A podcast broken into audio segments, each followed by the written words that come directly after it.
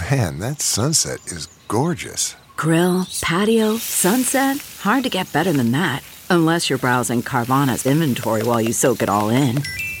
Oh, burger time. So sit back, get comfortable. Carvana's got thousands of cars under $20,000 just waiting for you. I could stay here forever. Carvana, where car buying meets comfort, meets convenience. Download the app or visit Carvana.com today. Good morning. I'm Randy Naughton at Fox 2 with your St. Louis news, driven by Bommarito Automotive Group. Know before you go, MoDOT is reopening I 44 in Kirkwood this morning, but one lane will be closed in each way, and that'll last through August. Workers tore down the Big Bend overpass this weekend. It was more than 50 years old. Big Bend will be closed over the interstate while crews rebuild that bridge. Drivers realize it is necessary work.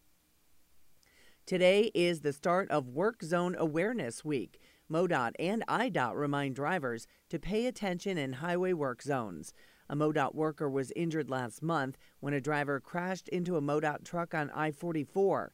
Highway officials plan a news conference this morning asking drivers to be careful.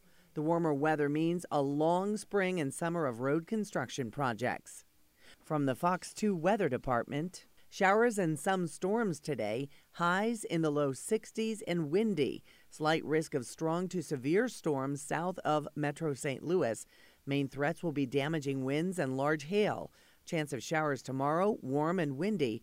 Another round of showers and storms on Wednesday, warm and windy. We may see strong or severe storms. Dry Thursday and Friday. A chance of rain on Saturday and Sunday.